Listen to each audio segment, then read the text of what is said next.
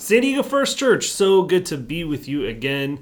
This is our First Impressions podcast as a part of the Living Lectionary series that we've been going through uh, for the last several months. This is the first year of, uh, of a three year cycle in which we're going through all of the lectionary passages.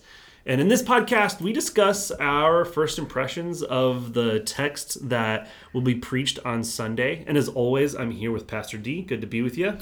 Matt, it's great to be here. Thanks for inviting me today. As always, you are here and invited, and you'll be preaching from this text uh, from First Peter, chapter four, also verse uh, chapter five. And in fact, just to clarify, uh, the the passage in the lectionary is uh, it chops out random some random verses. It's trying to connect thematically um, some things in First Peter. So the lectionary passage itself will be First Peter 4, 12 through 14, and chapter 5, 6 through 11. Now, I'm going to read that entire passage, but we're going to be concentrating our conversation around chapter 5, 6 through 11. With that being said, would love to read it for you. This is out of the NRSV version. Starting in chapter 4, verse 12. Beloved, do not be surprised at the fiery ordeal that is taking place among you to test you, as though something strange were happening to you. But rejoice insofar as you are sharing Christ's sufferings, so that you may be also you may also be glad and shout for joy when his glory is revealed. If you are reviled for the name of Christ, you are blessed because the Spirit of glory, which is in the Spirit of God, is resting on you. Now, we're going to jump to chapter 5, starting in verse 6. Humble yourselves, therefore, under the mighty hand of God, so that you may ex- you may exalt you, so that he may exalt you in due time. Cast all your anxiety on him, because he cares for you. Discipline yourselves. Keep alert like a roaring lion, your adversary, the devil, prowls around you, looking for someone to devour. Resist him. Steadfast in your faith. For you know that your brothers and sisters in all the world are undergoing the same kinds of suffering. And after you have suffered for a little while, the God of all grace, who has called you to his eternal glory in Christ, will himself restore, support, strengthen, and establish you. To him be the power forever and ever. Amen. Mm. This is the word of the Lord. Thanks be to God. So, Pastor D, you're going to pre- be preaching out of this passage in First Peter. What are your first impressions of this passage? There are a couple of things that capture my attention right off the bat. Um, one is um, chapter 5, verse 6, where it says, Humble yourselves, therefore, under God's mighty hand. Mm. Um, that humbling yourselves, um, I often think of being humbled by things outside of me. yeah, yeah, yeah.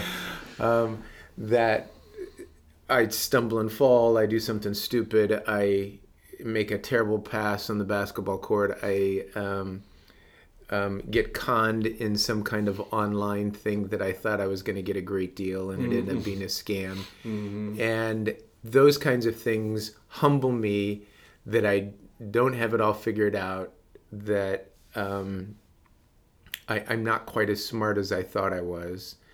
Um, and yet, this passage is talking about humbling yourselves, what it means to, to recognize your place in God's creation, my place in God's creation, and God's supremacy in all things. Mm. Um, and it doesn't read what's right before it, but there is a scripture reference out of Prov- Proverbs God opposes the proud, gives grace to the humble. Mm. Um, I, I wonder if that observation by um, the writer of Proverbs is simply a recognition that it seems that that is woven into the the fabric of creation. Mm. That pride often leads to a fall. Mm, um, yeah. An old adage. Yeah, yeah.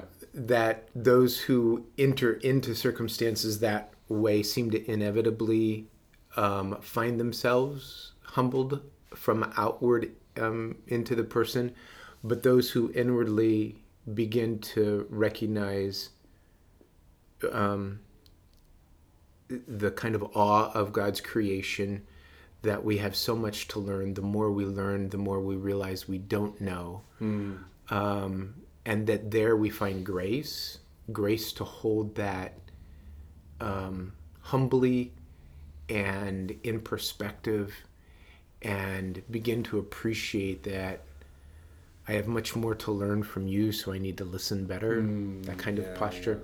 So that's one of the things that jumps off the page to me.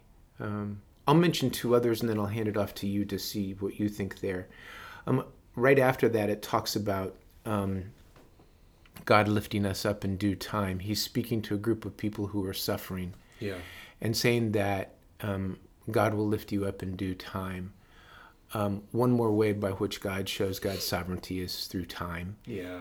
And um, as much as I would love for difficult things to change immediately, even when I see good things happening that look like they're going to move in a good direction, nothing takes place instantaneously. Mm-hmm. I mean, you can watch a chemical reaction take place that seems like it's really fast, but certain things are happening that take time Yeah. and all of that time stuff is is relative.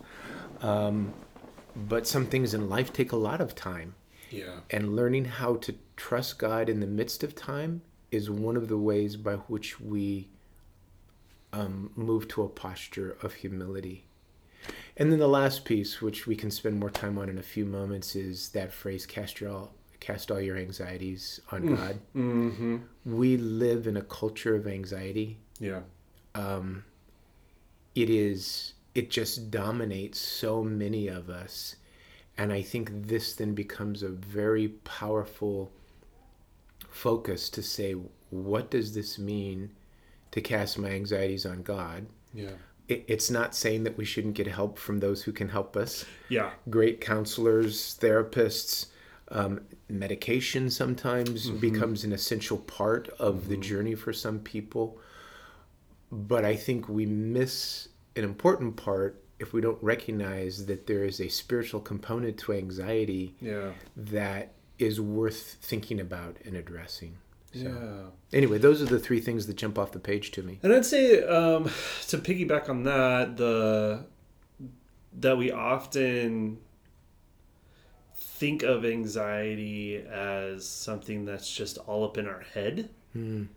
and that we don't always consider the embodied nature of of anxiety, and that um, we need to go have our body go through the cycle, the the stress uh, cycle to be able to, you know, relieve ourselves of some of that anxiety.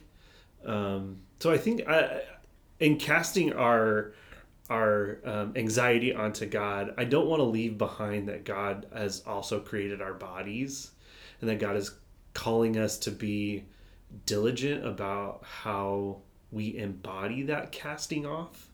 That it's not just this prayer of hope that I keep all up in my brain and like silently say into my head, um, but that we are enacting that um, casting off of anxiety. When I have anxiety, um, I need to go exercise.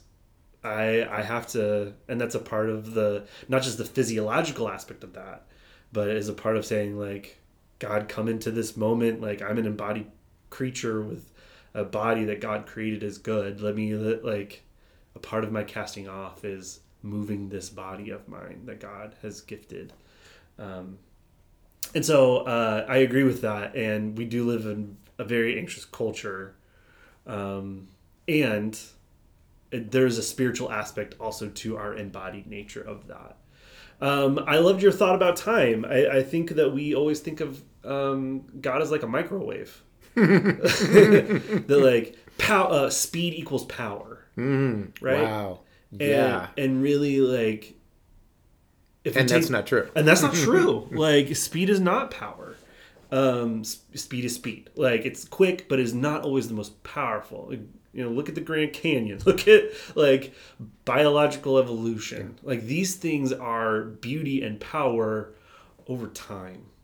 Yeah. and how important that aspect of um, of God's creative nature is that time is a, a hugely important component.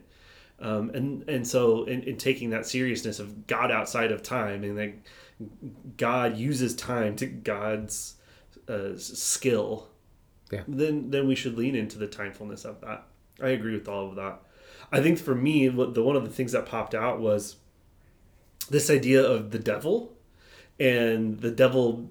I think a lot, at least in my um, imagination as a kid, was like, was this idea that the devil is this lion that's just looking to devour people, um, and curious that the uh, this Peter here is comparing it to a way that uh, either at the time, if not a few years later, that the the devouring of Christians by lions was literally what took place um, in many ways of persecution of the, of Christians. Um, so that's really fascinating to me. Uh, of uh, uh, there might be something there that like the devil's not. The devil shows up in some interesting ways. And it's not language that the New Testament really like favors a lot. Right. So it's interesting it pops up here.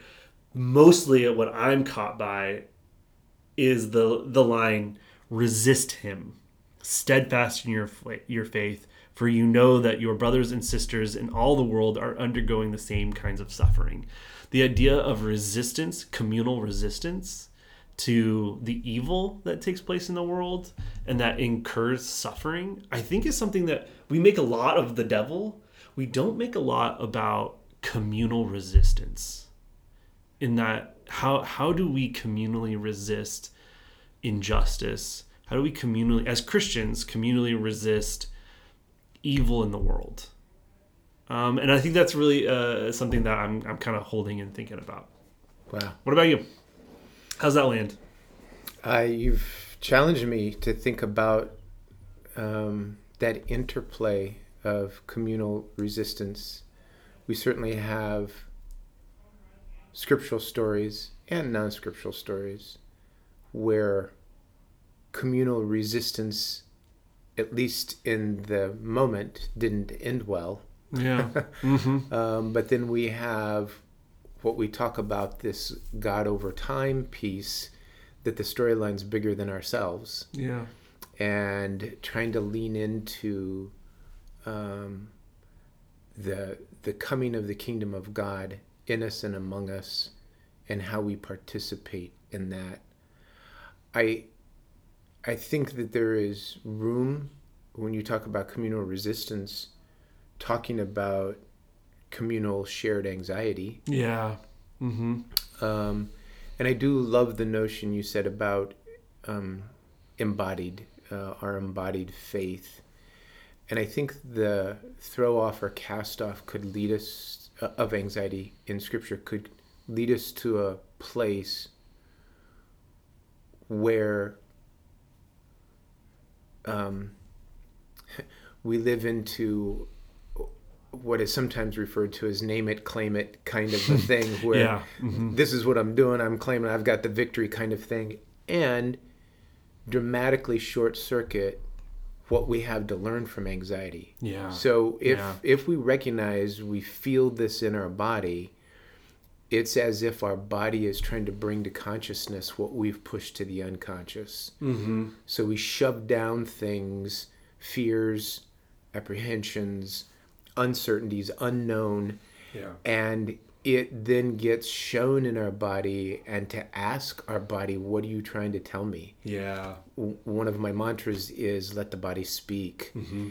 and i think that the notion of casting off anxiety if you don't recognize that that's over time Yeah. then you miss the learning that comes with saying what's the how's the shadow speaking How is it what's it revealing about me that needs the holy spirit to um, restore and heal as opposed to just again microwaving pushing a button saying the right prayer casting it off and feeling like i've left all of that behind only to find out weeks months years later that oh I really didn't deal with that. Yeah. That's killing me now. Mm-hmm. Um, so I think that's true both communally and individually, Yeah. and certainly worth exploring.